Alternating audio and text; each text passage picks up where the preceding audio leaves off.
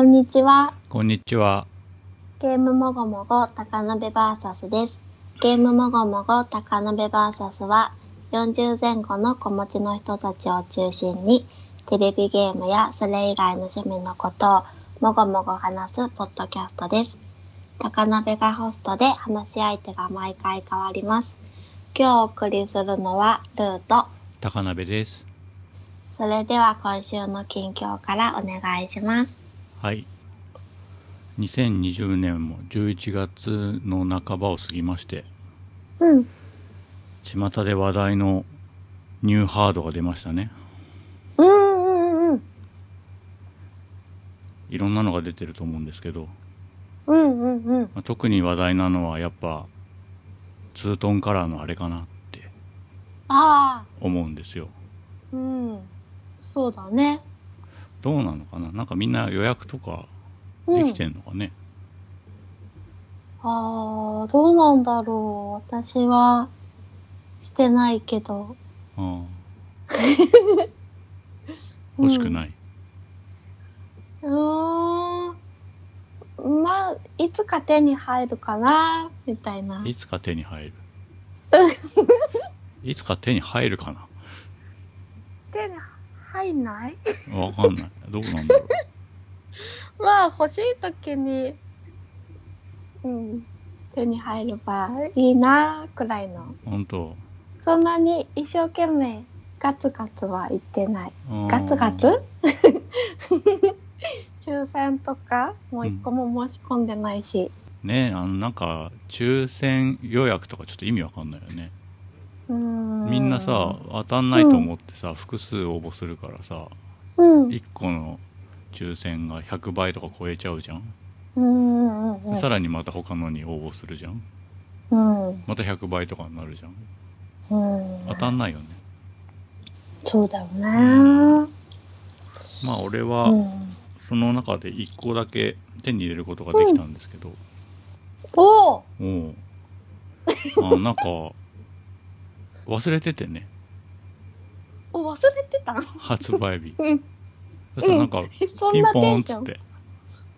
来てさ。すごいじゃん。なんか結構キラキラしてんなっつって。キラキラ？キラキラしてんなっつって。キラキラなんかキラキラだった。なんか箱とかみんななんかでかいとか聞いたんだけど、結構ちっちゃいなみたいな。すごいでかいっていうね、置き場所も困るっていう、ね、置き場所困るぐらいでかいとか言ってたけどあれこんなちっちゃいんだみたいな、そんなちっちゃい？コンパクトサイズだったね。コンパクトサイズだったでなんか画面とか、明るくてやっぱ次世代機は違うなって。昔はもっとね、なんかね、色とか少なかった気がするんだよね。色がね、白と黒しかなかった気がする画面、モノクロ？描画性能とかも、多分1秒間に数枚ぐらいだったと思うんだよね。すごい昔かな。だけど今回はもうカラーになってて、多分秒間60フレーム出てんのかなみたいな。60言い過ぎかもしれないけど、最低でも30は出てるかなっていう。なんか端子とかもさ、今時の USB Type-C とかになってて、びっくりだよね。昔端子とかついてなかったと思うんだよな。なんか私が思ってるのと違うみたい。思ってるのって何？11月に発売されたって言ったら PS5 か Xbox シリーズ S とか X あ、そうなんだよね。え、そうなん？何それ。全然ね。それ何？買えなくてっていうのはね。ゲーム機、そうだよね、ゲーム機なの？そう。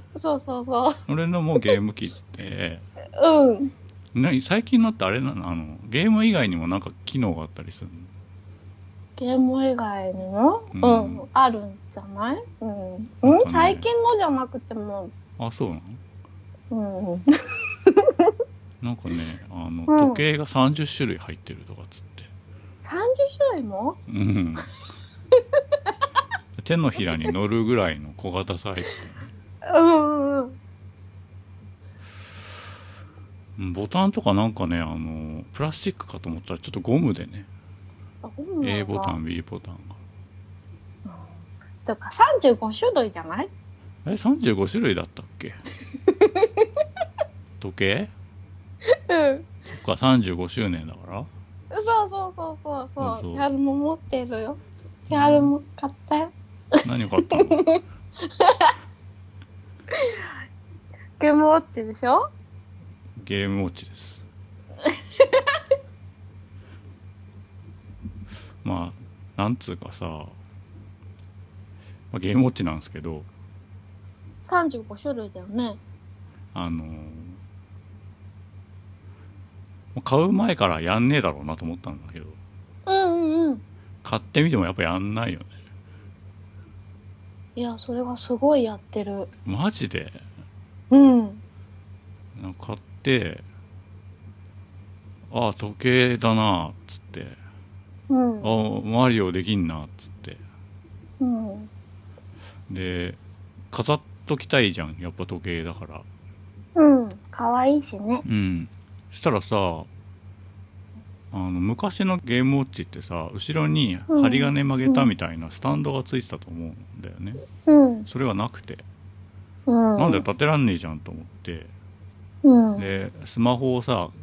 立てとくイーゼルみたいなやつに仕方なく置いてるんですけど、うん、時計として置いときたいじゃないですか、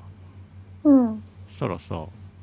時計が3分経つとスリープで消えちゃうんだよね、表示が。そうだね、絵が表示されて。昔は白黒だったからずっとつきっぱなしで、まあ、ちっちゃい時計が右上か左上かに出てたと思うんだけど、うん、今回カラー液晶なんで多分電池食いすぎるとか焼きつくとかそういうことでスリープにしてくれてると思うんだけど、うん、ウォッチとはっていう気持ちになるよね。うん、アップルウォッチみたいに画面つけてってしないと つかないっていう。だからスタンドがないのかもしれないと思ったんですけど、あ、でもその USB Type-C の充電の穴がついてんだけど、うん、そこ差しっぱにしとくと常時表示ができるらしいね。常時点灯。そうなんだ。うん。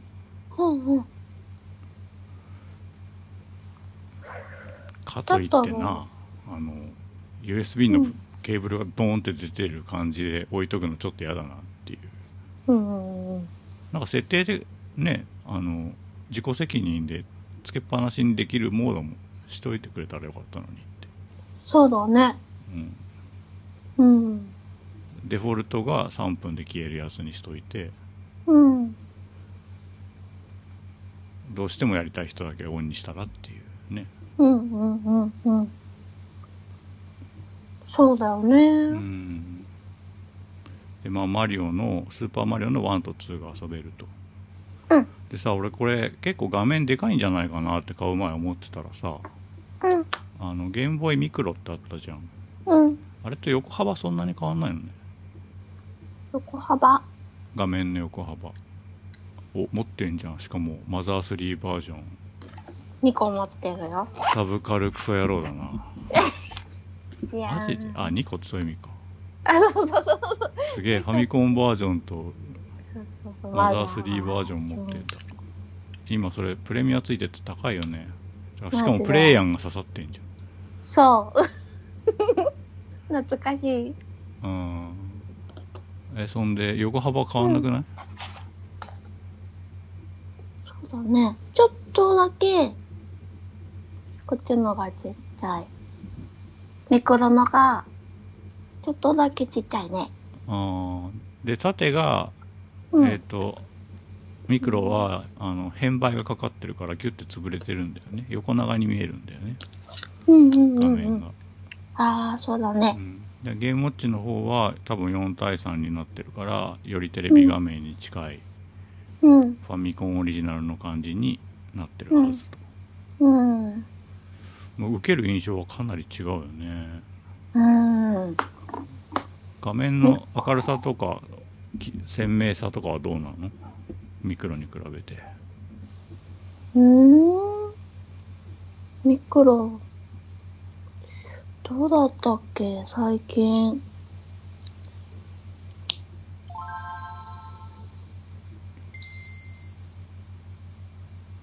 どうかな。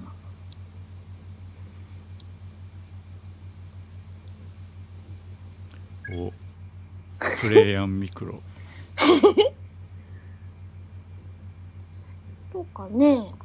でもやっぱこんなちっちゃかったんだなって思うね、ミクロって。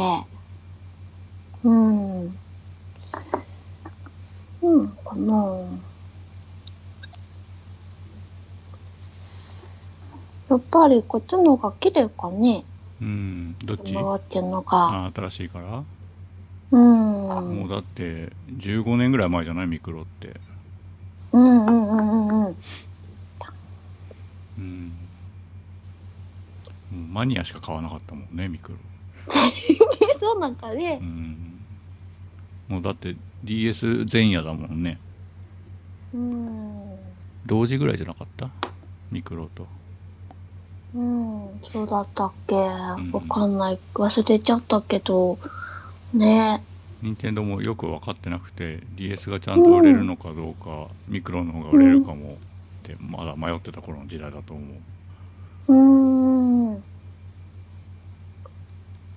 当時はね DS がその後継機じゃないっていう位置づけだったから、うん、第3の柱って言ってたもんね。ああそっか、うん、キューブとアドバンスと第3の柱。うんなんかゲームウォッチ久々にこうポケットに入る感じではあるけどなんかポーチとかつけてくれてもよかったのになって、うん、ミクロポーチついてたよね。あれこれ袋そうかな。そうそうそれそれ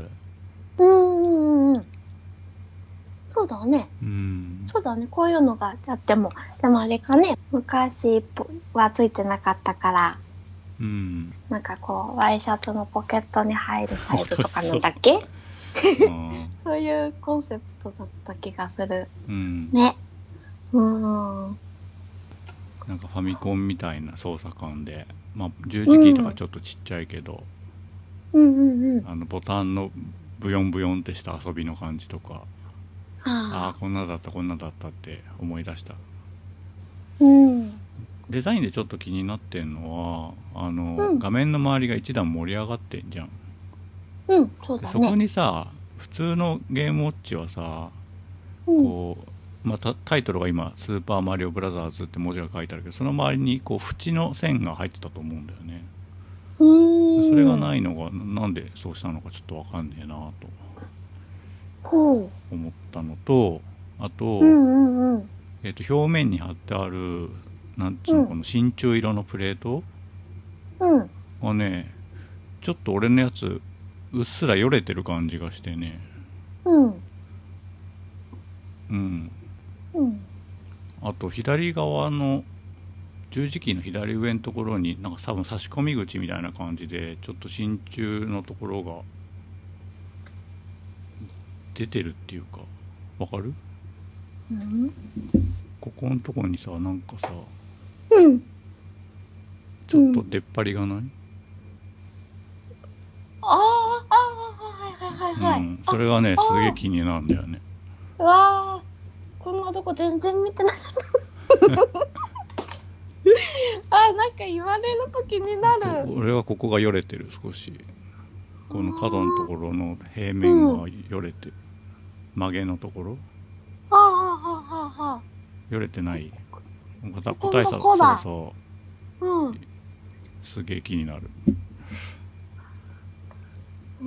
気にしてなかったよ。前に、クラブ任天堂でボールかなんかもらった時は、うん、全然そういうことがなかったので、うん、そうかってちょっと思ったよね。そうか。いいところは、うん、まあ外で遊ぶことが多いと思うんだけど、うん、ポーズっていうかスリープができるゲーム中に。ああそうだね。で、時計に戻しておいて、うん、またゲームにするとさっきの続きがやれるよっていう風になってて、うん、まあ持ち歩くゲーム機としてはあってよかったかなって思う。うん、レジュームっていうかね、うんうん、あとなんか説明書には載ってないんだけど裏技がすごいたくさんあるらしくて、無敵モードで遊べるとか、うん、なんかいろんなパターン、そのオリジナルのファミコンに入ってないパターンの裏技があるらしいので、うん、気になる人は検索してみてくださいという感じです。スーパーマリオ1と2入れてくれるのいいんだけど、もう何本か入れてくれてもいいじゃんねってちょっと思ってますけどね、マリオに対して。まあ、マリオ3も入っててもいいし、なんかファミコンでマリオが出てくるタイトル全部入っててもいいじゃんってちょっとテニスとか。あマリオブラザーズとか、大した容量じゃないんだしさ、時計35種類って言うけど3分で消えちゃうんだからそんな意味ねえじゃんって。ね、そうだね。でもうちょっと1000円ぐらい値段上げてもいいよ、そんだけ入ってたら。35種類マリオが入ってたらすごいな。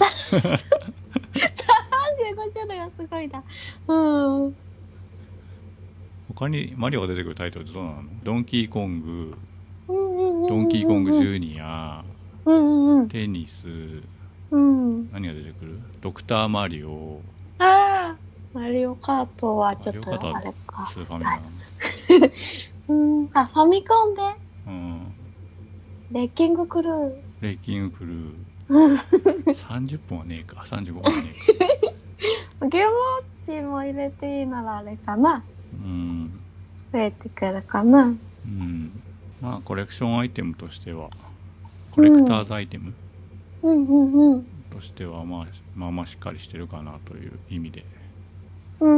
すぐ押し入れにしまってもそんなに惜しくはないかなっていう。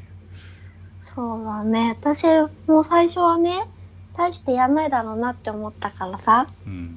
いいかなって思って買わなかったんだけどさ、高村さんが買ったよって言ってたから、そっかーと思って、結構も良さそうだなと思って、たまたまね山田電機行ったら売ってたからね、買ったんだよね。そしたらね、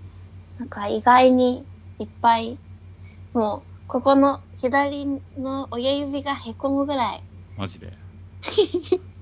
やってね、そう子供がね結構ね夢中になってやってて、なんか今までねやったことなかったんかな。マリオメーカーとかやってたよね、やってた、なんだけどねスーパーマリオをちゃんとやったことなかったみたいでね、あとボールもね初めてだったからね、ボールの記録を子供と競ってて、子供がボール面白いねって言うから、これは任天堂が今みたいなテレビゲームの会社になる第一歩みたいなきっかけのゲームだよって話したら、任天堂すごいなって言ってて、かなりボールをね単純だけど、単純っていうかシンプルだからこそ今やっても面白いなって思ったし、まあとはいえたくさんのねこんな面白いゲームが溢れてて、積みゲーがたくさんあって、時間がない中これを家でやりたいって思うようなゲームではないけど、出先とかの待ち時間などで遊ぶには小さいし、めっちゃ軽いし、すごくいいなって思った。なんか昔のゲームウォッチよりも軽い気がした。ああ、どうだろう。ちょっと比べるものはどこにしまってるかわかんないので。あとなんか充電池だからか、押し入れにしまいっぱなしにしとくと放電して充電できなくなっちゃう危険性があるらしいね。なんか時々半年に1回ぐらいちょっと充電しろって書いてあった。それは置かないね。そういう意味では電池式でもよかったのになってちょっと思いますけど。ああ、そっか。そう、私最初ボタン電池だと思ってて、ボタン電池も入れっぱなしにしとくと液漏れしたりするしな。そうそう。でも充電式なんだと思って、ああ、じゃあ買ってもいいかもって思ったんだけど、そっか。そう、うちキッチンに置いてある時計がなんか壊れてないんだけど、うまく表示が消えたりとかしちゃってね、一部が欠けちゃったりとかしちゃってたから、あ、これ置いとけたらいいなと思ったんだけど、3分で消えちゃうって知らなくて、消える時にちょっと可愛らしい寝てるマリオの絵が出てきたりするけどね。そうそう、いろいろあるね、あれもね。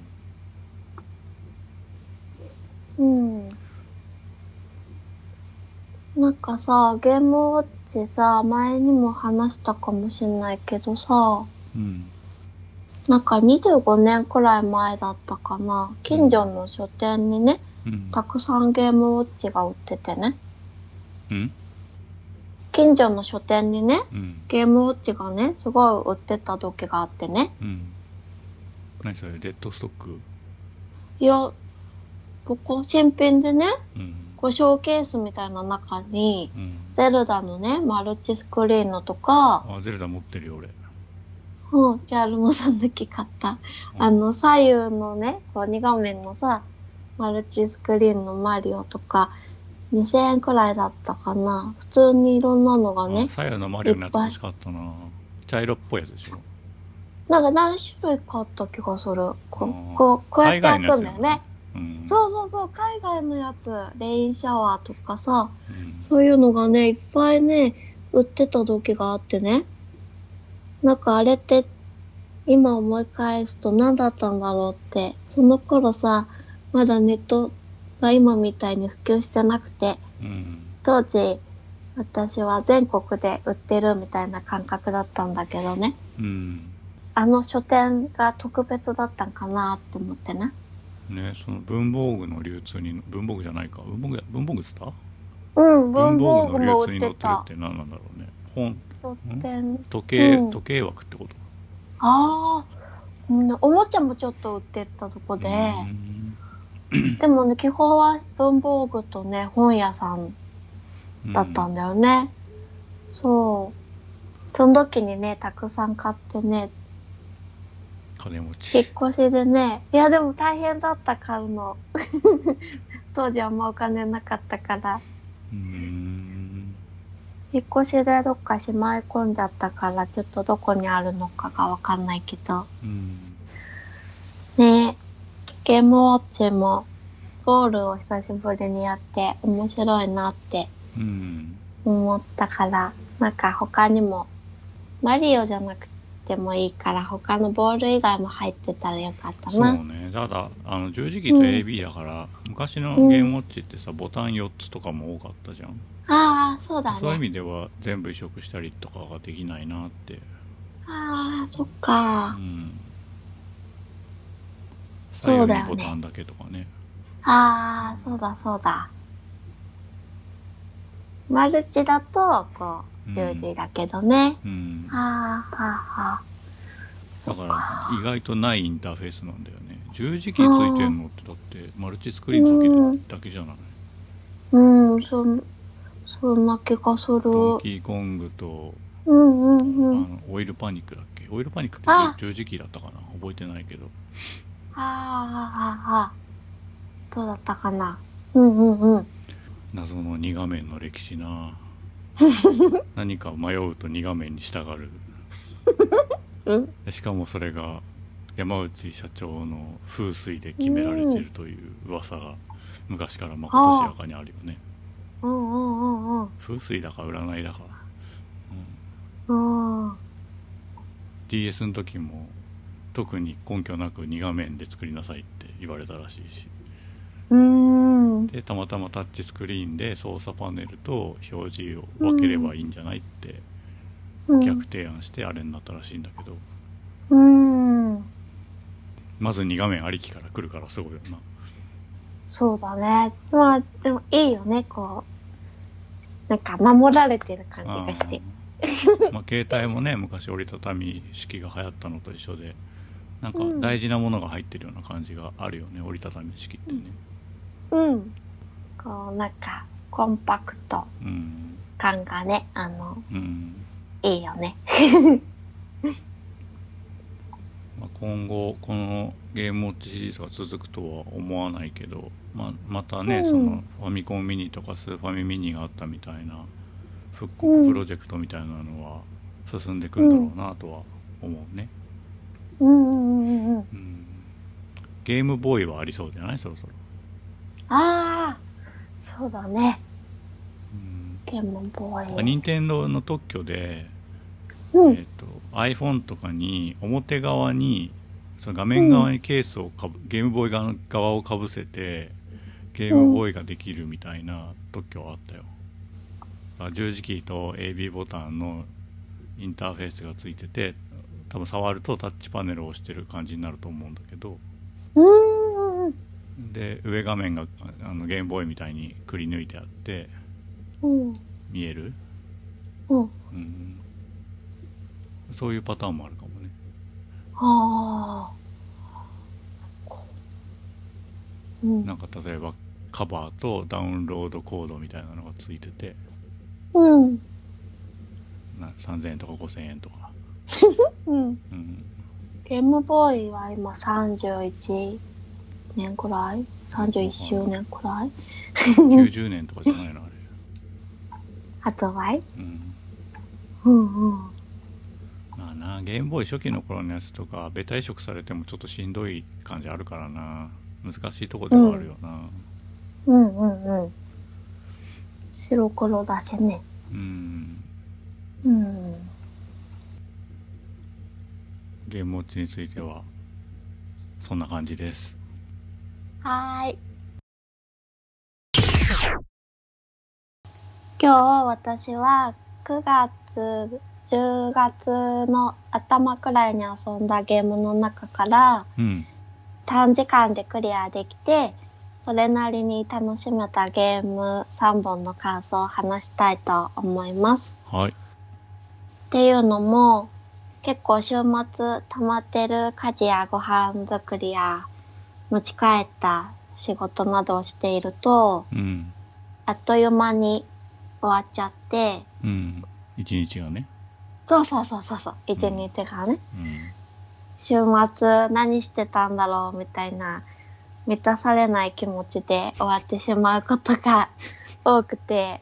うんうん、でもそんな中短いゲームを土日にプレイしてクリアできると、うん、遊んだなーっていう満足感や充実感が得られて、うん、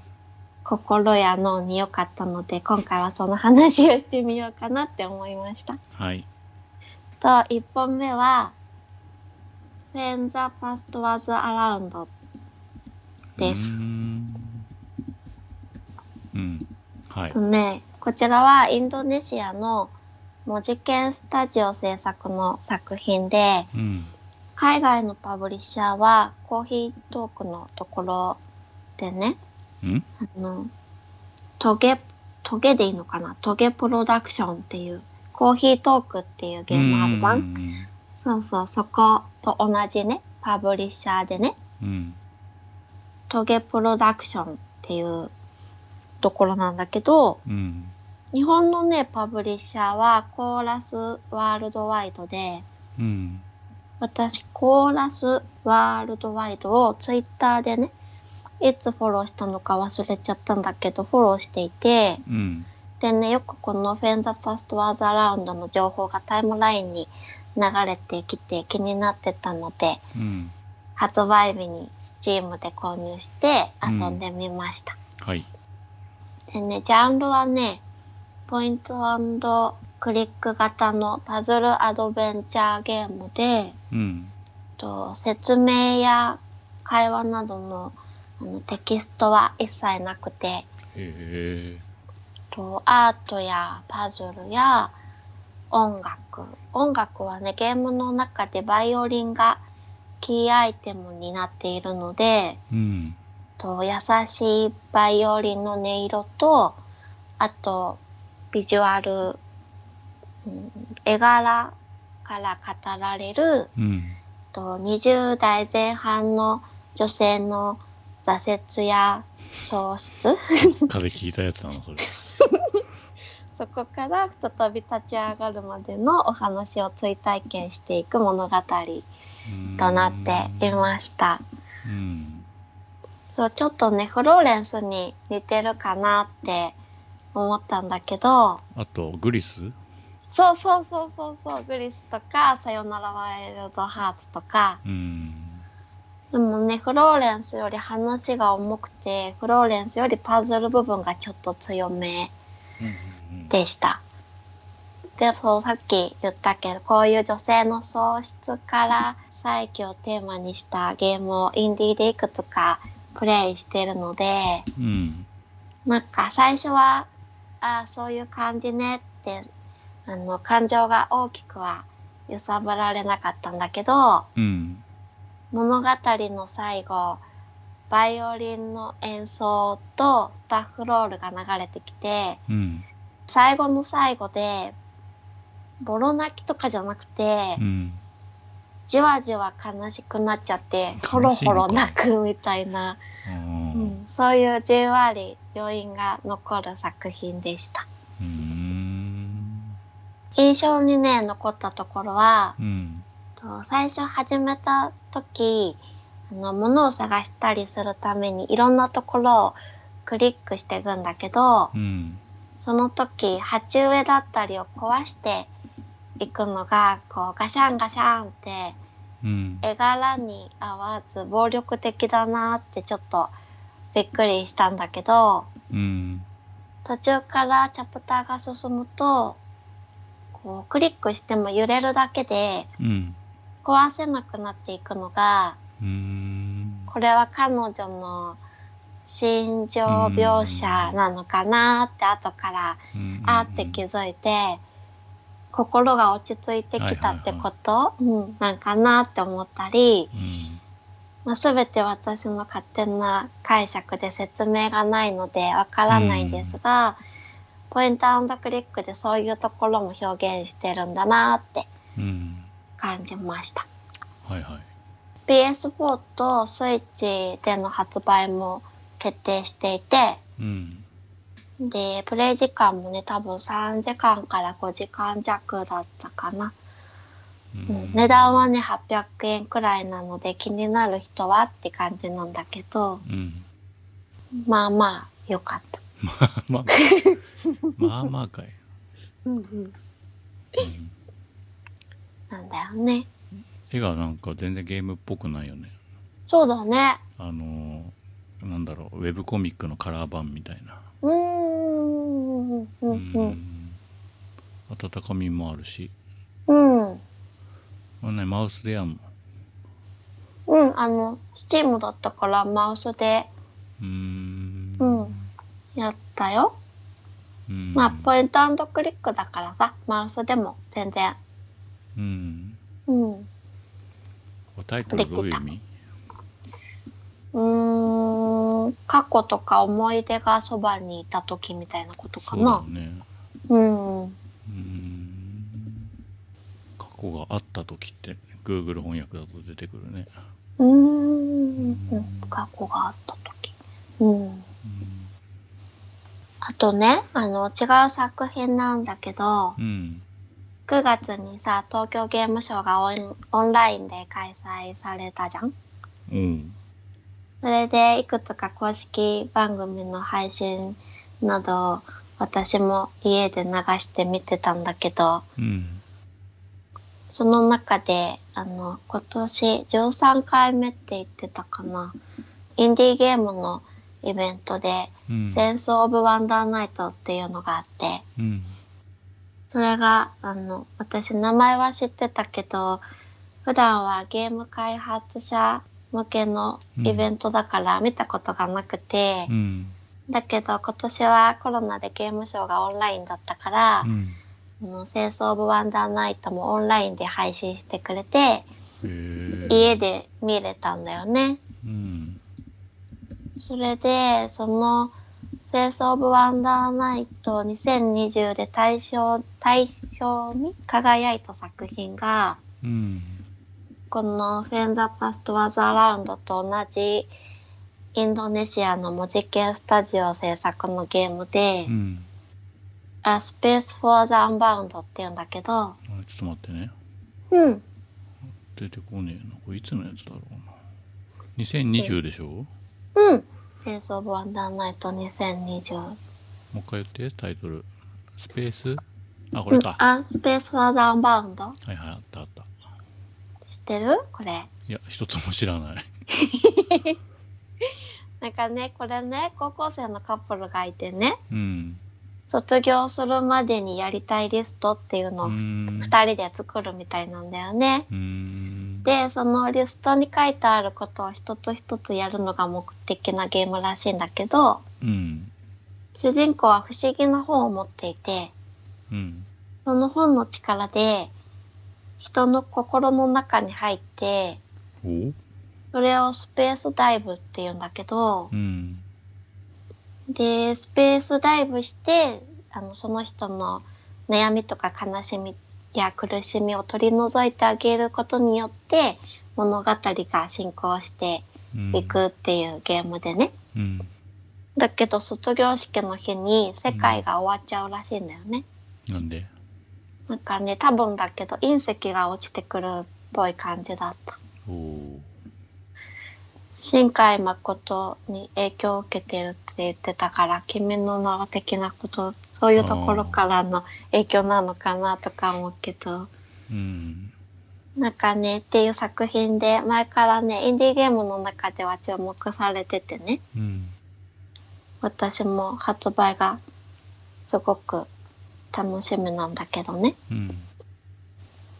そう、それのプロローグのデモが steam で無料配信中で、うん、日本語対応もされてたのでプレイしたらますます楽しみになって、うん、デモ版ではね前日譚が書かれてて、うんうん、そう早くプレイしたいなって思った。同じね会社のだったから、全部が遊べるわけじゃないからね。うん。これは何で将来的に絶対リリースされるの？うん。もうリリースされるって言ってたよ。うんうんうん、そういうなんていうの、そのベータ版とかアルファ版の状態でショーに出展するんだ。うん、あ、そうだよね。謎。わかんないじゃんね最終的な出来がどうか。ああそうだよね、うん、確かにそうだね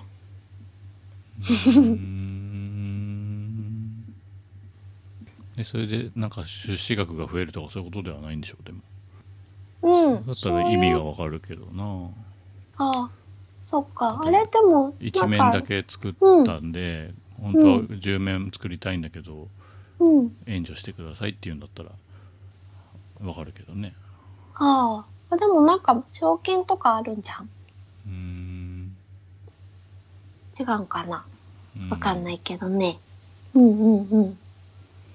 でね、あとね、同じくね、モジケンスタジオ制作のね、ゲームっていうかね、3分くらいで終わるインタラクティブ絵本みたいな感じの作品が2つあってね。うん、1つがね、レイブンモノローグっていう作品でね。どこにあるの？Steam のページでさっきの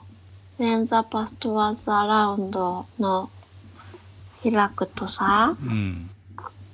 なんか開発元とかにさ文字源とか書いてあるじゃん。あれでもここにないか。あったあった。なかった?steam のページでさ。開発元とパブリッシャーが書いてあるじゃん。どこに？これか。右の方。うんうん、文字鍵クリックするとさ、うん、文字鍵が出してる作品が下にずらーって並ぶじゃん、はいはい、その中にさ、レイブンモノローグっていう。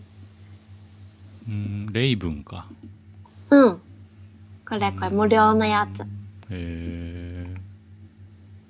これがね、日本語対応はしてないんだけど、言葉は出てこないからね。うん、大丈夫な、サイレントストーリーでね。しんみりするお話で、ページをクリックしてめくるだけですぐ終わるんだけどね。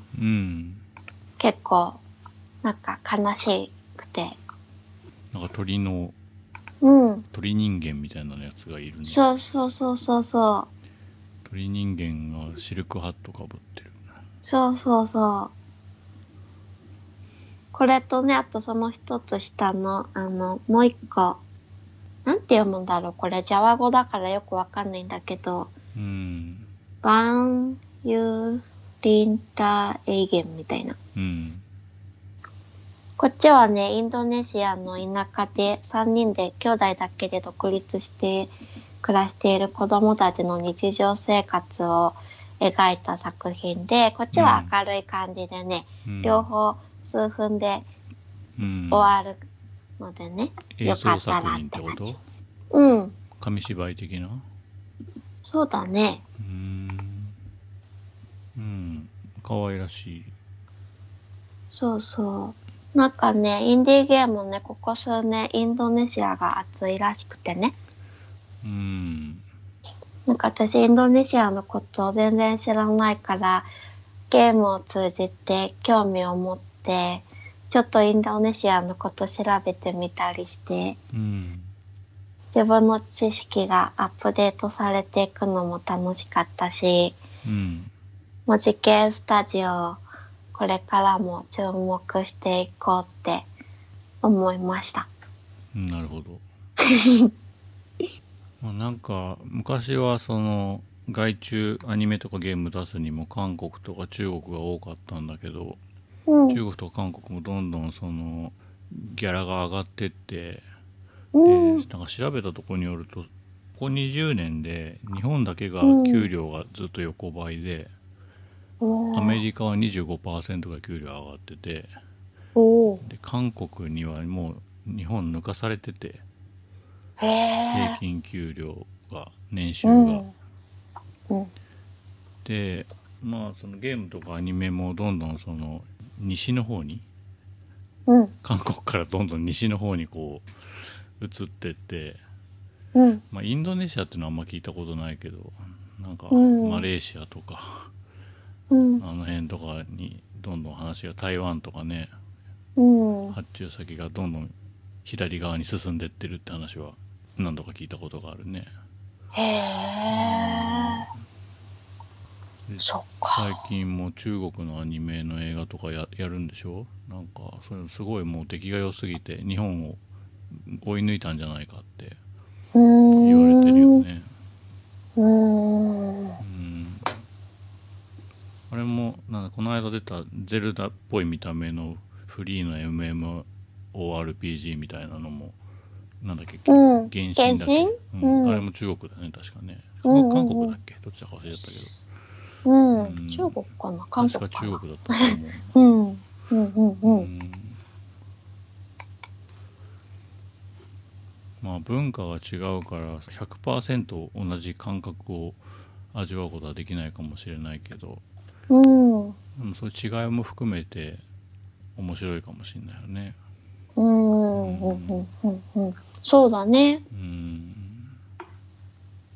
前のなんだっけ、台湾のなんだっけ、変更だっけとかもね、あれも文化の話でしょ。歴史。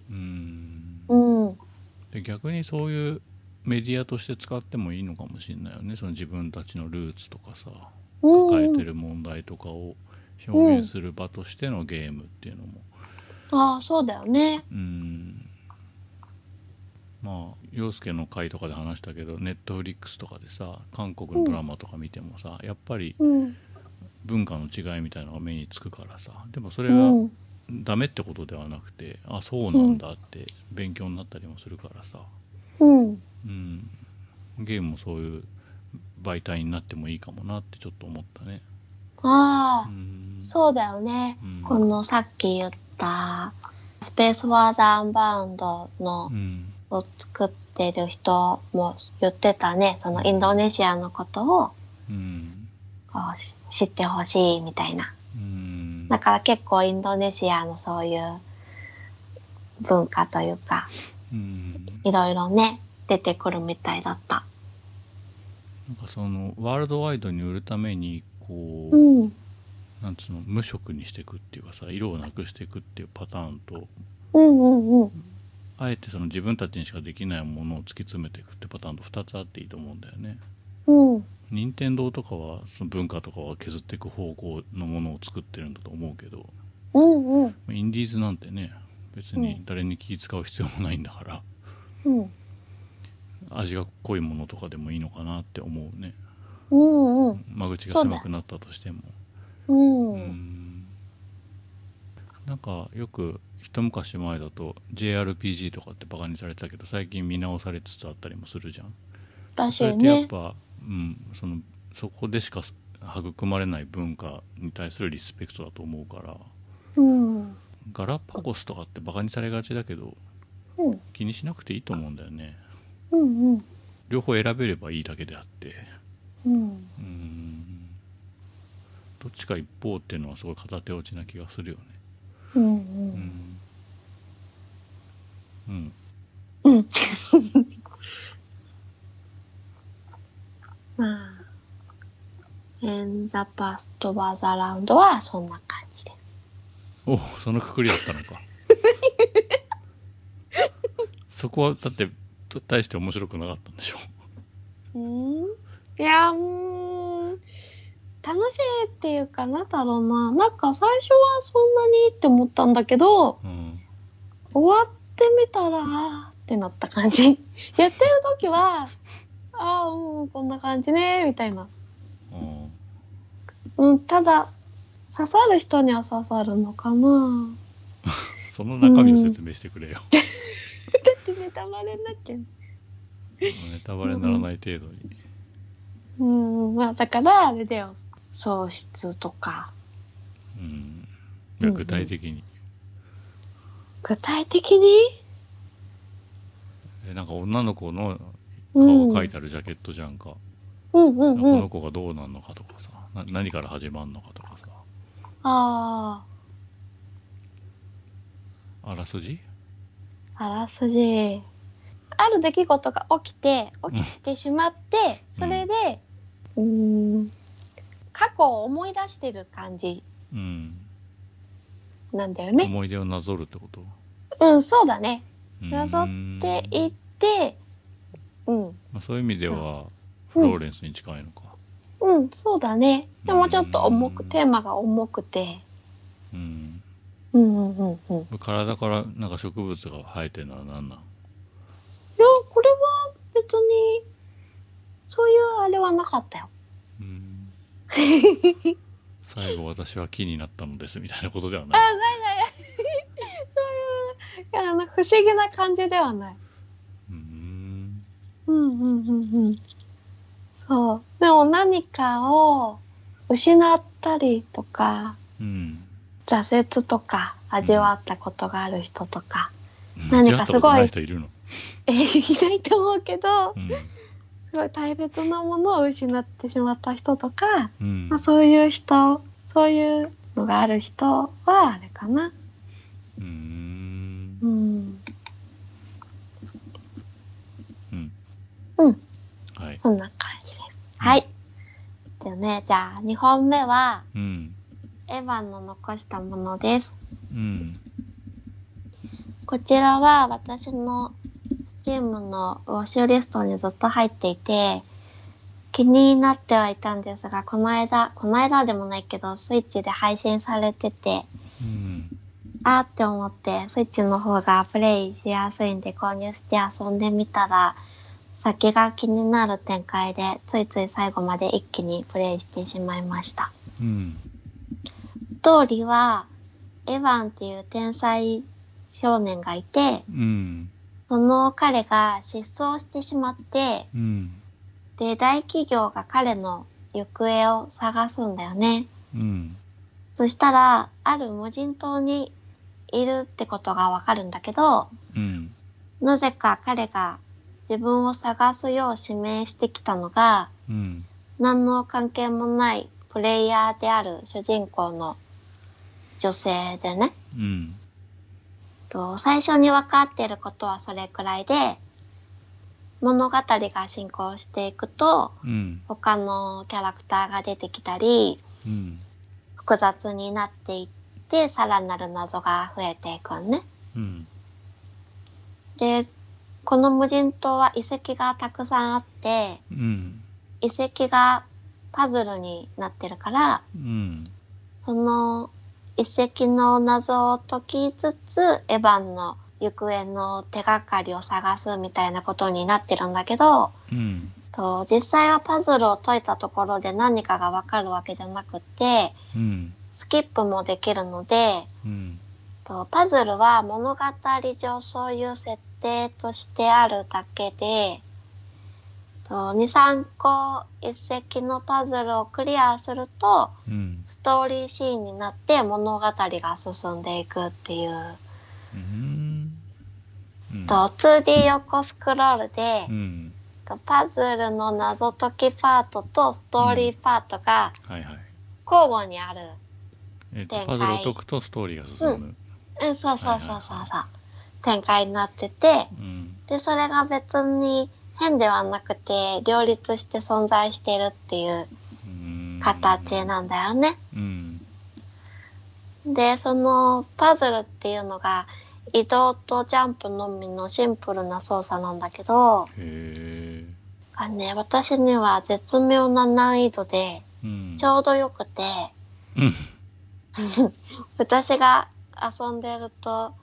息子がストーリーには興味ないけどパズル部分だけ俺もやりたいって言って、興味ないって言ってんのうん、全然ストーリーは興味なくて、うんまあ、息子はね、私がパズルをうーんってこう なってるのを先にクリアしてやりたいだけなんだけど、うん、だからね、息子とパズルが解けたらゴールしないでパズルのスタート地点にまた戻って交代するっていう遊びをしていて、うん、ゴールしちゃうとそのパズルには挑戦できなくなっちゃうんで、うん、それで私が悩んでるとヒントあげようかとかママはどこに行きたいんって聞かれて、ここに行きたいって言うと、そうだよね、じゃあそこに行くにはこの仕掛けがどうなったら行けるとかなんかね、もうね、ゲームのアクションスキルもそうだけど、うんそういうパズルとか理論的思考みたいなのも立場が逆転してるなって思ったり、うんうん、一人用だけどそうやって子供の成長を感じたり、二人で交代して遊ぶのも楽しかった、うんうんうんうん、でね、そうでもね、このパズルね、惜しいなって思う点があって、それは私みたいに何も考えずに適当にやってても、うん、何度かね試してるうちにね、なんかよくわかんないけど解けたみたいなことが結構あって、あ、まぐれに解けちゃう、そうそうそう、自分頭いいみたいなね、気持ちになれないまま、振りが弱いんだ、なんかね、進んじゃうんだよね、あるよね、うん。まあ、テンポはいいしスキップもできるから、うんまあ、このゲームのメインはお話部分だからそれでもいいのかなって思うんだけど、ちょっとスキップっていうのは問題を飛ばすってこと、うん、あ、そうそうそう、できなかったらスキップできちゃうんだよね、うん、パスってことか、うん、そうパスできる。だからお話だけを楽しむっていうこともできる。だけどちょっと惜しい気がしました、うん、でねストーリーはね最後の展開について好みが分かれてるみたいで、うん、うん、まあ好みが分かれるのは私も分かるって感じで、うん、うん、まあ展開もそうだけど私が思ったのはミステリー好きの人はこれはミステリーの禁じ手だって思うんじゃないかなって思ったり、夢落ちだ。いや夢落ちじゃなかったんだけど、うん、うん、そう、まあ、ネタバレになるからその部分は語れないんだけどね、うんうん、ただ私はそういうのはあまり気にしないので、エヴァンはどこにいるのかとか謎の人物は何者でどう関係しているのかとか、うん、島の秘密とかの謎を追っていくのが楽しくて、うん、700円くらいで 2,3 時間くらいで終わって小説や一本の映画を見終わったみたいな満足感があって、うん、楽しめる作品でした。2,3 時間うん2,3 時間だったと思うんだよね。その本来の目的である突然消えた天才少年を探しに行くっていうところは腑に落ちるんですか、うん、最終的に。うんちゃんとこううんね全然ね雰囲気芸じゃなくて、うん、めっちゃ喋るし説明してくれる最後もだから全然考察とか考察というか終わりについては、うんまあ、意見がさっきも言ったけど分かれると思うし他人の感想が聞きたいなとは思うけど、うん、でもお話としてはしっかり終わる、うんうん、全然分からないっていう部分がない、うん、すっきり終わる、うんでも物語の顛末が納得いかないからおすすめできないって言ってる人もいるね、うん、そうそうだから嫌な人もいると思う。禁じ手なんだ。禁じ手っていう部分は私が思っただけで、うん、他の人がどう思うのかはわからないだけど終わりがね、うんうん、好みが分かれるかなって思う、うんでもね楽しめた。なんかすごい気になっちゃってこれどういうことなんだろうとか、うんうん、主人公が天才少年の娘なんじゃない、うん、あそれもないここでだからあれじゃない遠い惑星に機械の体をもらいに行くんじゃないこの間のね、う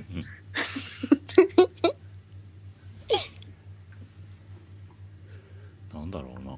な、なんか南の島みたいなグラフィックはちょっと気になるけどね、うん、うんうんうんあと女の子のモーションが二等身なのに可愛い、うん、あそうそうそう、うん、なんかこのパズルの時の絵が可愛いんだよね、うん、あとものすごいジャンプ力がすごくて、うんワンピースに麦わら帽子でぴょんぴょん飛んでるあそうそうこれかわいいよね、うん、なんかキックスターターだったのかな、うん、このゲーム、うんうん、結構面白かった、うんうん、まあスイッチに来たら考えようかなみたいなスイッチはあるよ今出てんのもうん、だってスイッチでやったんだもん。あ、そうなの。俺知らないよ。俺のウィッシュリストに入ってないよ。300本のウィッシュリストに。ウィッシュリストに入ってないだけであるよ、ある。1、2ヶ月前ぐらいに配信されてたんだよ。ほんとだ。9月25日。ね ?24 日だった。24日発売。699円。うん、うん、うん、うん。なんで俺無視してんの知らないよ知らないよって言うねそそらなかったんだろうな。そうだね、うん、私はねずっと steam のウィッシュリストに入ってて、うんうん、でも steam でやろうとはなかなか思えなかったんだけど、うん、スイッチだと手軽じゃん、うん、うん、だからうん、はいはいそんな感じです、うん、で3本目は、うん、デスカムトゥルーです。はいはい。デスカムトゥルーは弾丸論破シリーズの小高さんがシナリオとディレクションを手掛けている全編実写のムービーアドベンチャーゲームで、うんうん、弾丸論破と物語的なつながりはないんだけど、うん、私弾丸論破が好きなので、うん、いつかこのデスカムトゥルーもプレイしようと思いつつしてなくて、うん、そしたらいつだったかな、小高さんと、うん、あとデスカムトゥルーのプロデューサーの梅田さんって方と、うん、あと全裸監督のプロデューサーを務めている立花さんの3名による提談企画があって、うん、それを読んだらプレイしなきゃっていう気持ちになって、うん、すぐ買って遊んでみました、うん、前情報とか一切見てなかったっていうのもあって、うん、実写っていうことは知ってたけど、うん、町や428みたいな、うん実写取り込みの静止画でテキストを読むノベルゲームみたいなのを勝手に想像していて、はいはいうん、そしたら全編実写映像のムービーゲームで、うん、思ってた以上に映画で、うん、その中で物語を左右する選択肢を選んで、うん、自分が選んだ選択肢によってストーリーが分岐していくっていうアドベンチャーゲームのスタイルに、うんなっていました、うん、で遊んでみて良かった点は、うん、キャストの方たちの演技が良かったのと、うん、あと約2000円くらいで全実績を解除するのも 2,3 時間くらいで終わって。あ、そう 2,3 時間できんだ。うんメイキングやオフショットもアンロックされるので、うんまさに映画をゲームとしてプレイしたっていう感覚に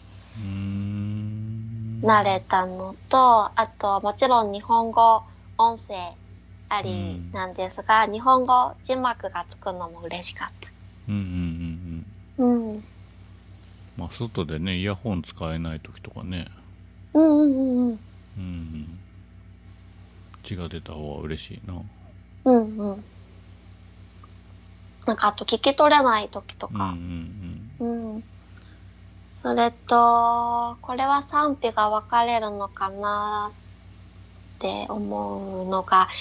私は選択肢を選ぶときに時間が表示されるのが嫌いで、うん、直感でさこう選択肢迫られるのが嫌でこう残り時間ってこと？そうそうそうそうそうそう。そういうのが全くじゃないけどなかったのが良かった。ああ、じっくり考えられるってことね。うん、そうそうそう。うん。あとはね、10秒刻みで巻き戻しや早送りができるので、うんうん、さっきなんて言ったって時とかもすぐ巻き戻せて便利だったり、うん、2周目も早送りができるから、うん一周目は自分の素直な選択、うんうんうん、自分が本当にここにいたら主人公だったらこうするなっていう方の選択を選ぶけど、うん、2周目って1周目で選ばなかった方の選択肢を選んでいくから、うん、作業感が強くなるところ早送りができるからそんなに苦じゃなかったり、うん、あと死ぬとバッドエンドなんだけど、うんデスメダルっていうメダルがもらえて、うんうん、私2周してデスメダルリストを見たらあと1個でコンプリートだったね。へー。でもなんかその1個のために3周目するの早送りができるとはいえちょっとめんどくさいなって思ってたら、2周したらチャプター選択ができるようになっていて、で持ってないメダルのところをメダルリストのところから選んだらチャプター15って書いてあって、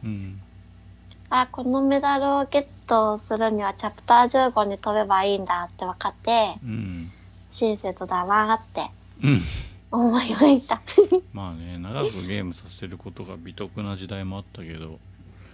いらないよね別に。こんだけゲームが溢れてて他にやることも見なきゃいけない動画もある時代にね。そう。だからね、システム面、操作面において私はストレスなくプレイすることが、できました。それでね、1周目をクリアした時の物語の感想はっていうと、なんか言ってるよ。何シリ？わかんない。なんか喋り出した。なんか反応した。なんか言ってたよね。ごめんね。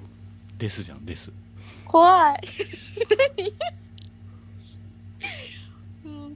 そう、物語の感想ね。1周目をね、クリアしたときはね、なんか、ヨニキモとかにあるようなストーリーだなって思って、まあ、こんな感じねって感想だったんだけど、なんかね、2周目して、もう一つのエンディングを見たら、それも今まで見たことないような、初めて見るエンディングっていうわけではなくて、昔からあるようなものなんだけど、なんかちょっと1周目の時より感想が変わったっていうか、なんかね、ネタバレになっちゃうから言えないんだけど。言えないのかよ。言えないよ。1周目より、演技やセリフが印象に残って、切ないっていうか。2周3周するゲームはそう作るよね。普通1周目をちょっと裏切るように作るっていうか、いやーなんかね、そういう意味じゃなくてね、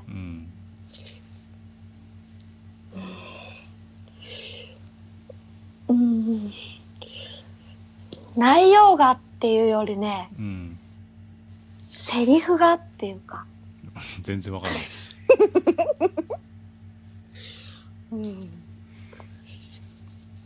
ね、まあどっちが良かったのかなってね、思いました。わかんない。そう、なんかこの2つのエンディングについて大したことじゃないんだけど、誰かと話したくて、旦那さんにプレイしてもらってね、そうプレイしてもらったんね。そしたらね、私がえって感じたところを旦那さんはそんなに気にしてなくて、だから私以外はそんなに印象に残るシーンではないのかもしれないんだけど、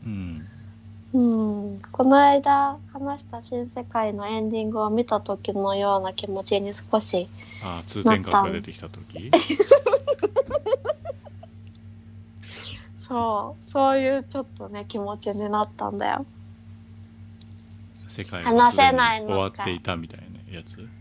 そうそうそう。話せないのがもどかしいけど。話した方がいいと思うんだよね。なんて言えばいいんだろうな。なんかやってもな、旦那さんもやったけど、もう別に感じなかったんだもんな。なんかその栗山千明さんが出てるんだけどさ。栗山千明のなんか刑事だったよね。そうそう、態度というか、セリフとかが、えってなった。えってなった。どういうことだよ。ね。若い頃のお母さんだったみたいな。そういうんじゃないんだけどね、そういうことじゃないんだけどね、なんかね、ってなったんだよね。全然わかんない。まあそこはほら終わりの部分だからネタバレ禁止だから言えないけど、うん、まあ、うん、別に禁止してないけど多分ねデスカムトルーガで禁止してるよ。うーん、なんかね、スクショとかも全然撮れなかった。ああ、ハード的に撮れないような、ソフトウェア的に撮れないような、うんうんうんうんそうそうそうそう、まあね、だって動画サイトとかで公開されちゃったら、うん、みんな、まあ、知ってるわってなっちゃうもんね。ねえ、だからね、うん、うん、でね、良くないって思うところも人によっていろいろまああるとは思うんだけど、旦那さんもなんやかんや言ってたし、うん、まあそれは私はそんなになかったんだけど、最初に話したこのゲームを私がやろうと思ったきっかけである小高さんと梅田さんと全裸監督のプロデューサーの立花さんのお話の中で、うん、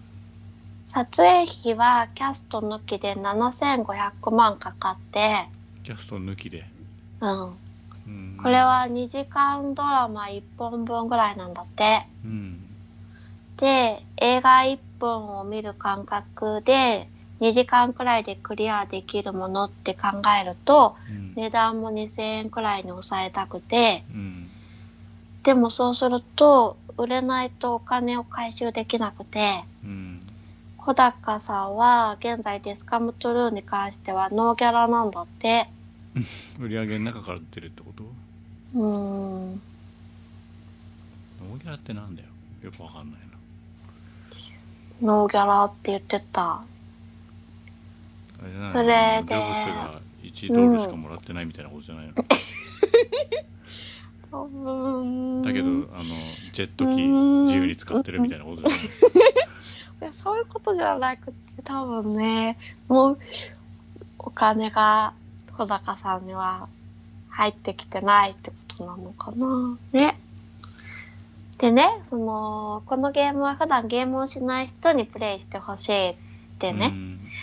ゲームをしないそうに届けたいっていう話をされていて、うん、まあ、そういう意味では私はこのゲームのメインターゲットじゃないだろうし、は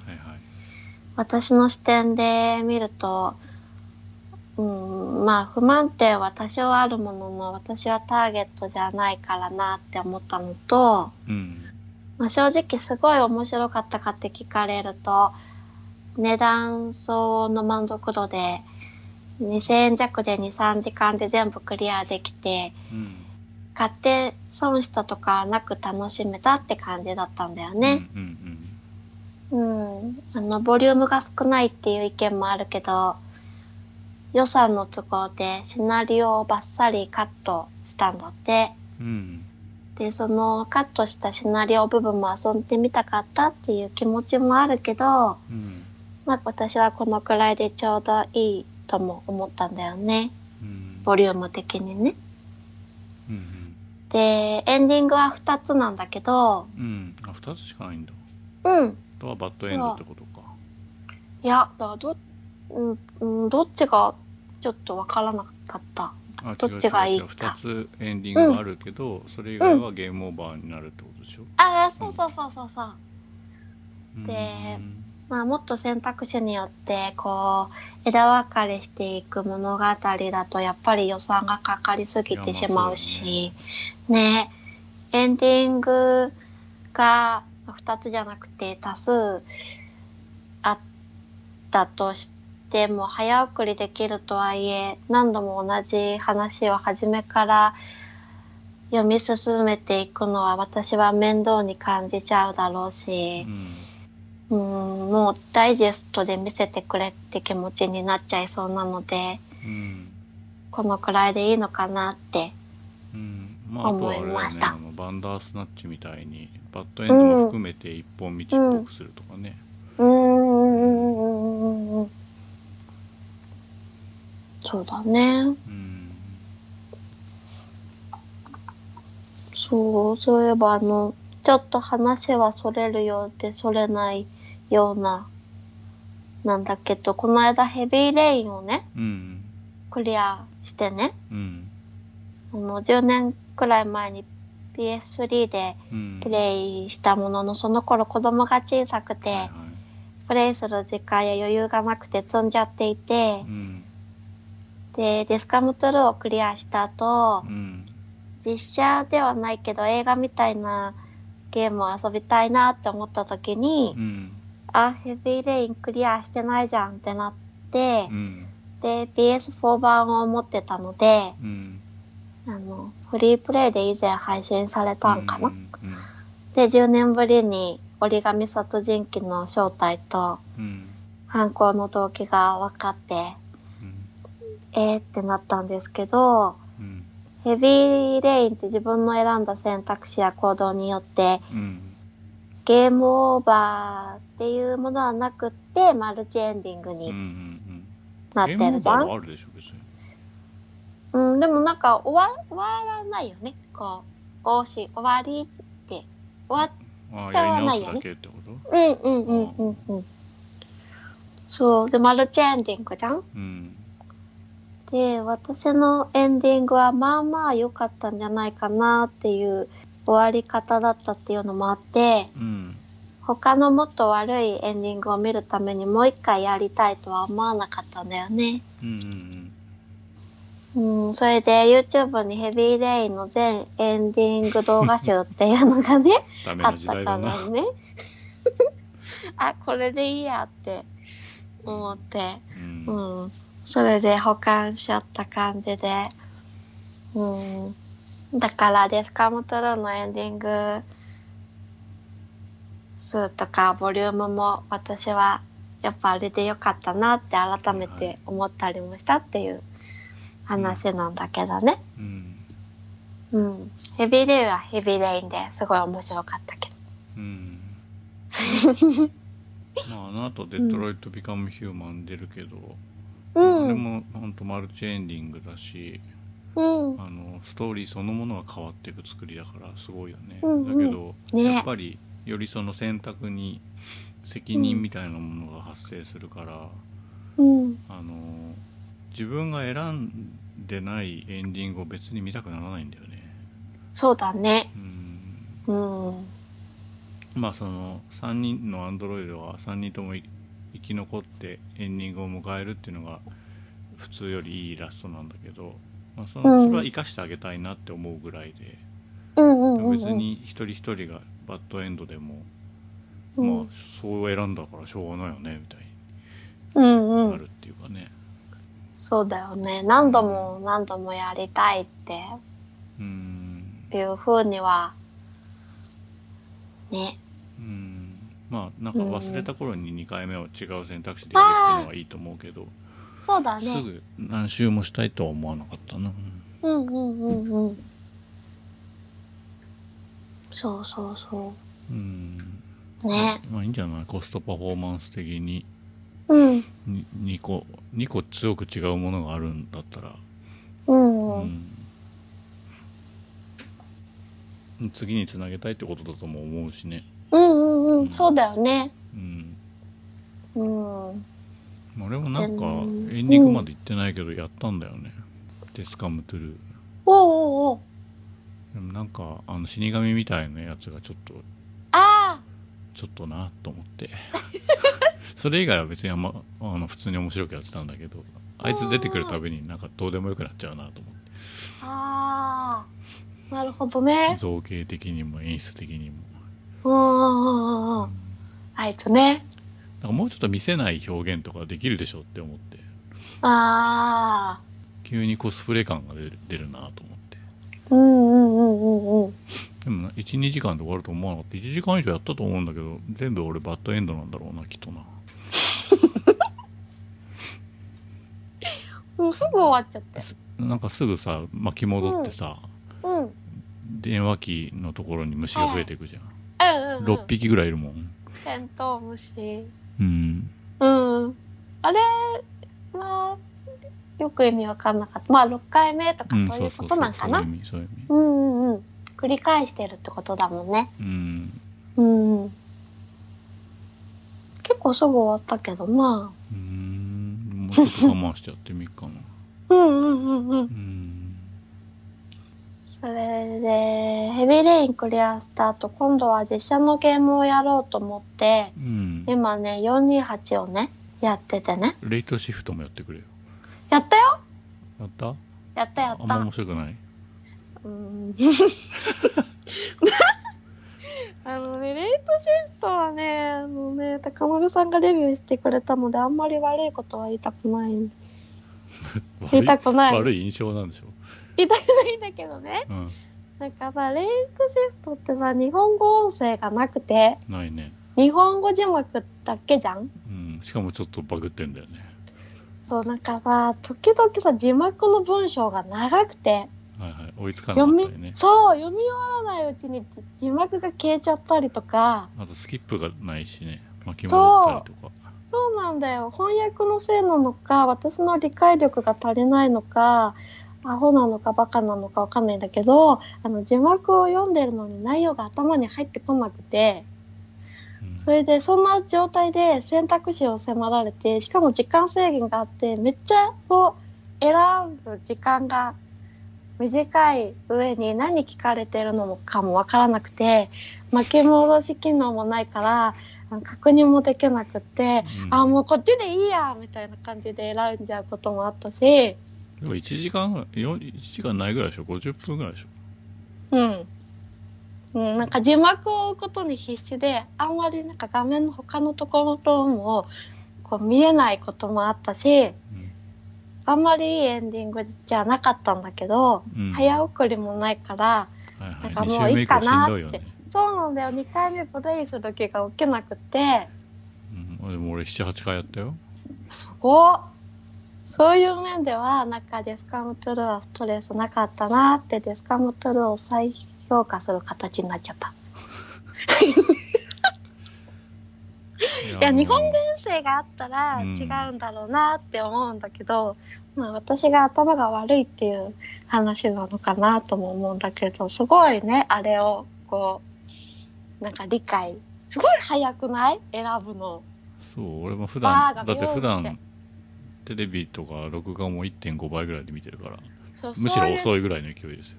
きっとそういう風に慣れてるからだろうね、うん、すごい早いと思って、もう分かんないと思って、何を選ばされて、私がどっち、今さっきの選択私の意思じゃないみたいなうん、結構面白いんだよな、うん、そのスイッチする、うん、話が変わるから選択肢によって、うん、あ、本当、うん、だから1個は見たよ。あの女の人が死んじゃった。それ超バットだよねなんなら途中でゲームオーバーみたいなもんだよねいや、結構最後の方だったんじゃないかな。いや、まあ同じ長さは全部同じ長さなんだけど、うん、あ、そうなん、ホテルかなんかの部屋で女性が死んでやってた。うん、うん、なんか、うん、やっぱ日本語音声が欲しい話まで入ってないもんね。そうか、もうちょっとやった方がいいのかな。日本語音声が欲しい。うん、字幕。あれを？うん。ヘビーレインって日本語音声だったっけ？ヘビーレインは日本語音声。うん。日本語で喋ってくれてたよ。うん。あの女の人がララ、クロフトのララの声だった。うん。うんうんうん。あの4人主人公いるじゃん？ヘビーレインって、そのうちの一人。うん、まあ、俺映画館とか家で映画見るときは翻訳版、うん、あの吹き替え版が好きなんだけど、うん、画面を見たいから、うん、だけど、うん、韓国ドラマとか韓国映画は、あとフランス映画はやっぱ音も含めてその国の文化な気がして、うん、あ、韓国ドラマ翻訳で見るとすげえつまんないんだよね。へえ。うん。グエムルとかも吹き替えじゃない字幕の方で見てる。へえ。そうなんだ。うん。パラサイトもそうじゃないかな。うん。うん、パララサイトあの後データで買って吹き替え版試そうとしたけど、うん、うわー無理無理ってなって、うん、字幕で見直したね。あ、本当。うん。そっか。そういう意味ではそのレイトシフトはなんかイギリスなまりみたいなのが面白くて、うん、主人公がファックファック言ってんのも面白くてストーリーがめちゃめちゃ面白いかとそうでもないけど、でもすごいよく考えられてて、うん、分岐の仕方とかも面白かったね。まあ、評価高いもんね。うん、あれは映画館でやったっていうのも面白いと思うし、ね、ああそれは面白いね。うん多分私に合わなかったんだろうね。うん。いやだからそのデスカムトゥルーがその、うん、ゲーマーじゃない人にリーチしてほしいっていう志は分かるんだけど、すごいこう、うん、設定とかがゲームっぽいっていうか漫画っぽいっていうかさ、あそれはマイナスだなと思って。ああ設定か。うんあと選択肢とかもなんかちょっと AR みたいにぐるって回して、うん、カメラを回して選択肢を中止して選ぶじゃん、うん、そういうのとかもかっこいいんだけど、うん、ゲーマーじゃない人向きって言われるとすげえやりづらいよなって、あのレイトシフトとかみたいに文字が並んでる方の方が やりやすいだろうなって思う。なるほどね、うんうん時間が止まってほしいっていうのは分かるけどね。だってってなっちゃうからね、うんうん、あの今何を選んでんのってなっちゃったりするから、うんうん、そうなんです。うんだからこう映画っぽくっていうとシームレスの方がいいんだろうなって思うんだけど、うん、うんでもなんかシームレスなのちょっと嫌だ、うん、そうなんです。少なくともポーズはかけれていいよね。うん。そう。もうちょっと考えたいんだよね。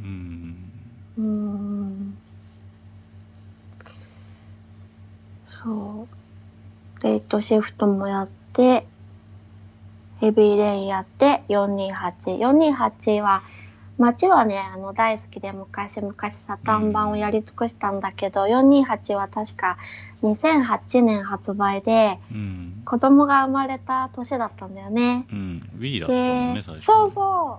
う。Wii 版買ってプレイした覚えはあるものの、子供が生まれてから数年ゲームの記憶がないんだよね、私の。だからね、そうそうそう、育児のことはいっぱい日記書いてあるんだけどね。そうだからねもう一回やってみようと思って iOS 版も持ってるけど iOS 版はできなくなっちゃってたから今本当だよひどいよあれねえベータでやってる。プレステ4版も出てるよ。うんベータの方がなんかこうベッドとかいろんなところで手軽にできるなと思ってね。あまあビータでもいいと思うけど、そのでかい画面で Wii とは違うレベルの綺麗さでできるのはまた結構フィーリングが違うっていうか、ああそっかビータだと綺麗じゃない、すごい汚いうん街もね PSP バージョンもやった記憶があるな。あなんかそうなんだ。無理やりでっち上げた追加シナリオとかも入ってて、窪塚洋介のパートが増えてたりとかして。あ、嘘そうなんだ、うん、無理やりだけどね、その使ってないカットの写真とか使って。あ、そうかそうか、まあ、主役とかじゃなかったもんね、うん、街の時はね、うん、2本ぐらいシナリオ増えてたんじゃないかな。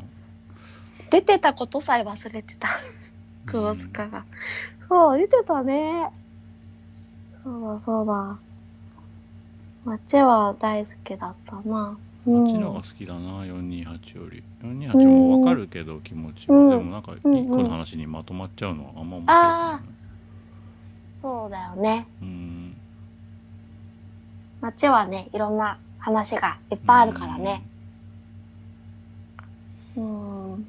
それでまあ428やってるけど、実写だけどサウンドノベルっていうジャンルなんだから当たり前なんだけど、うん、こんなに文章を読むゲームなんだっけって思い出した。確かにね、動画が当たり前になっちゃうと億劫だよね、ちょっと文字読むのが。そう映画っていうよりも小説だよね。小説だけどしかも癖があるじゃん、すっごいこうセリフっぽいセリフっていうかさ、うん、あれがちょっとイラッとすんだよな。小説だったらもっとちゃんと小説にしてほしいなって思っちゃう。文字数が少なめだから、うんうんうん、そういうことでしかそのキャラクターの差とかを出しづらいんだと思うけどね。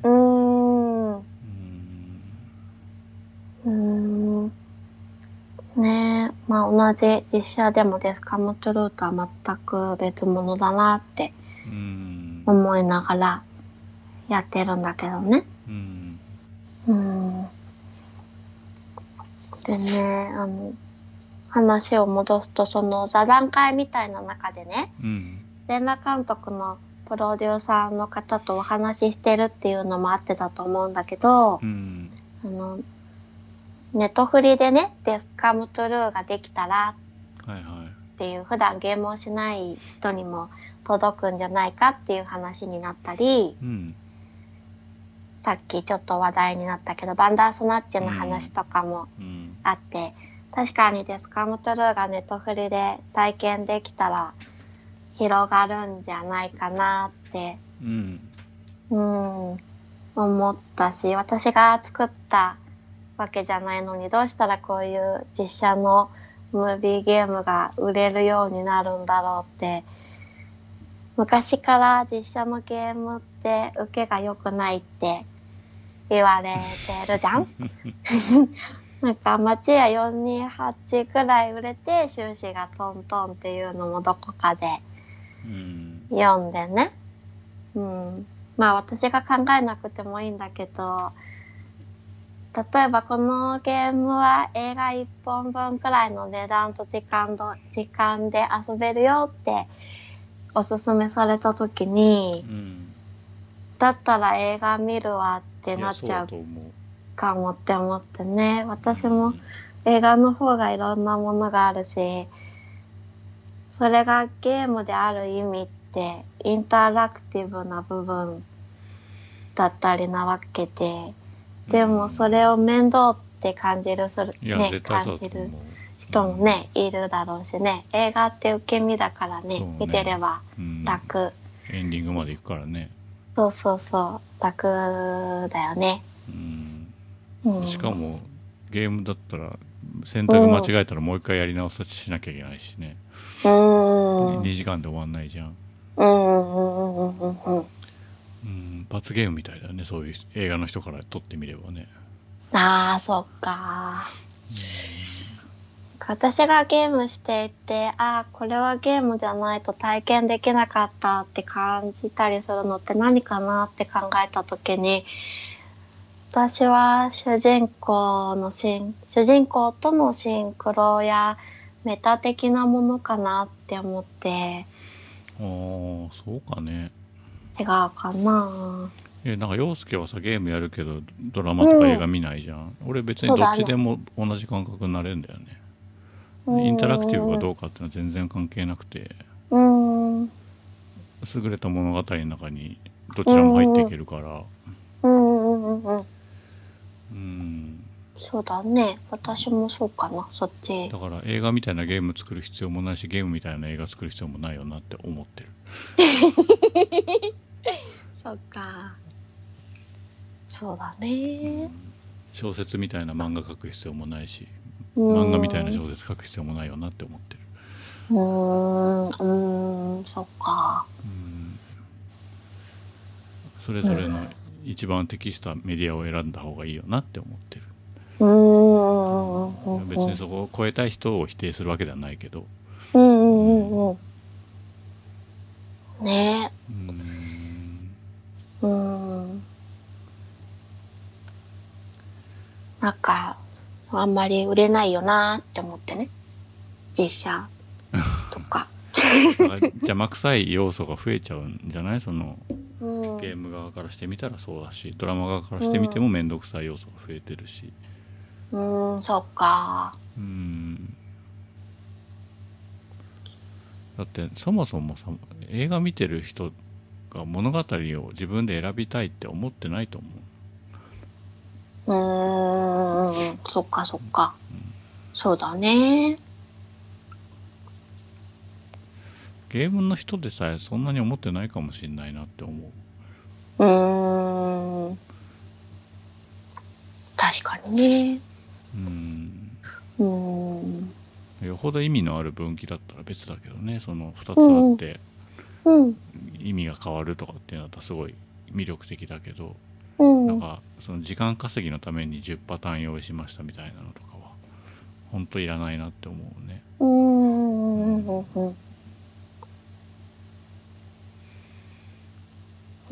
だってさ、その結末に向かって物語っていろいろ積み上げていくのにさ、うん、どっか一箇所ねじっただけで結論が全然変わるってやっぱ変じゃない本来、やっぱり分岐するゲームってそういう矛盾がどうしてもはらんでくるからさ、まあ面白いのもあるけど全部が全部均等に面白いってのは無理だよね。そうだね。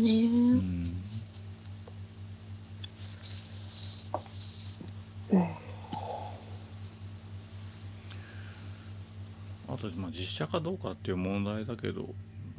どうなんだろうな。なんか例えばかまいたちの夜とかはさ、2とかになってさポリゴンのシルエットとかになってたけどさ、まあ、それもそれでどうなんだって思うし、実写かどうかよりもそれが知ってる人かどうかの方が結構ノイズなんじゃないのってちょっと思うけどね。ペルソナとして、まあ、俺も映画とか見てもそうなんだけど、知ってる俳優が演じるのと知らない俳優が演じるのだと、知らない俳優が演じた方がその人なんだなと思って見れるから、その役の人なんだなって見れるから、まあ、例えば声優だったら山ちゃんが演じたら、あ、また山ちゃんかってなっちゃうのと一緒で、なんかうまい下手とは別のノイズが乗っかってきちゃうなって思うのはあるかな、その実写だと。だから俺がレイトシフトはって言ったのは、レイトシフト知らない人しかいなかったから、そうだね、俺の中ではあのキャスト全員レイトシフトの人なんだよね。それはわかる。バンダースナッチもほぼそうかな。まあダンケルクの主役だったけど結局気づいてなかったから、あれはバンダースナッチの世界の人たちっていう印象なんだよね。そういう意味では「デスカムトゥル」とか428は知ってる人が結構出てくるから、演じてるって感じが、そう、ノイズといえばノイズだな。なんか私ホラーとか見るときに知らない人のが怖い。そりゃそうだよね、絶対そう、この、まあ、座談会の、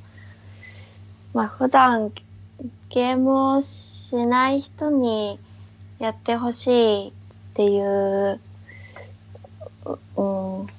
まあ普段ゲームをしない人にやってもらうには、とにかくこう知ってもらって触ってもらえる出会いを増やすことが大事なんかなって。まあゲーム機以外でやることだよね、どう考えてもね。だってしかもこれダウンロードでしょ。ケージもあるの？いや、知らない。ダウンロードなんてすごい奥深いじゃん。そのゲーマー以外の人にとってはさ、CM も多分そんなやってないでしょ。だからネットフリックスで操作性とかを抜きにしてもやるかどうかってすごい差だと思うね。メディアミックスはやった方がいいと思う。テレビで地上波でやるとかね。そうだよね。なんか水たまりボンドの YouTube に本郷奏多さんが出てデスカムトゥルーを宣伝してたりとかして、それも見てみたけど、どうなんだろうね、そういうのも、効果あるのかな。例えばリングフィットアドベンチャーだって、リングフィットアドベンチャー自体すごい画期的だけど、やっぱガッキーが宣伝してこそ流行ったんだと思う。一般の人にも届く、なんじゃこれって思わせる、手に取らせる力があるっていう。そうだね。まあなんか土日とかにちょっとやろうっていうには良かったなっていう感じだった。うん。ゲームをしたっていう気持ちと映画を見たっていう気持ち両方になれてうん。何そう屋内とかのそういう怖い題材の、うんまあ、邦画とか特にそうなんだけど、うん、ちょっと影になったところから色のライトが反射して映ってるみたいなのがすごいダサくて嫌なんだよね。ああうんどっから来てんのその光っていつも思う。ああ暗い中で青い光とかピンクの光とか緑っぽい壁にパーって映ってるみたいな光とかそういうので、うん、やる気なくしたり、うん、あとなんか画面が明らかに書き足した感じでザザってなるみたいなやつとか、うん、ああでもさっき言った変なのが出てきて嫌だって言ったけど一応あれちゃんと意味があるんだよ。そうなん、うん、意味うん、うんうん、ちょっとやってみるわ。そんなあれが何かは分かるようんうん、うん、すぐ終わるよ、うん、ですじゃないのです死神じゃないの死神いや死神じゃないようんうんうん死神じゃないそういう感じじゃない。だってデスカムトゥルーって書いてあるじゃん。うん何度も死ぬから死神がやってくるみたいなことじゃないの。何度も死ぬよってことじゃない。死を繰り返してるよっていう感じじゃない。繰り返すとは書いてないじゃん多分そういうだデスカムトゥルーなああ、うん、なんでもない。うん。うん。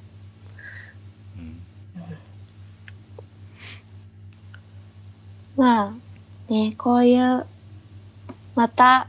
第2弾、第3弾って、出るかもしれないしね。出ないかも、出ないかも。まあ、これを足がかりに、またね、面白い作品が、出てきてくれたらいいなって次回作も期待してますって感じです。ネタ考えるの難しいよね。うん。まあだいたいループものとかになりがちだけど。うんうんうんうん。もっといろんなパターンがあるなら見たいなって思う。やるドラとかもね、なんか復活してもいいような気もするしね。懐かしい。うん。なんか私がやった時はなかったけど体験版も。あるみたいだし、この間 PS4 版も出たみたいで、うん、まあ3本とも短い時間でできるから、時間がね、うん、ないけどゲームしたっていう気にはなれるかなって。そんな追い込まなくてもよくない？なんか遊んだなって思えるかなって、うん、そういう意味では良かったかなっていう感じかな、うん、そんなとこですか。はい、以上です。はい、以上、ゲームもごもご高鍋 VS でした。お送りしたのはルーと高鍋でした。それではまた次回までごきげんよう。さようなら。さようなら。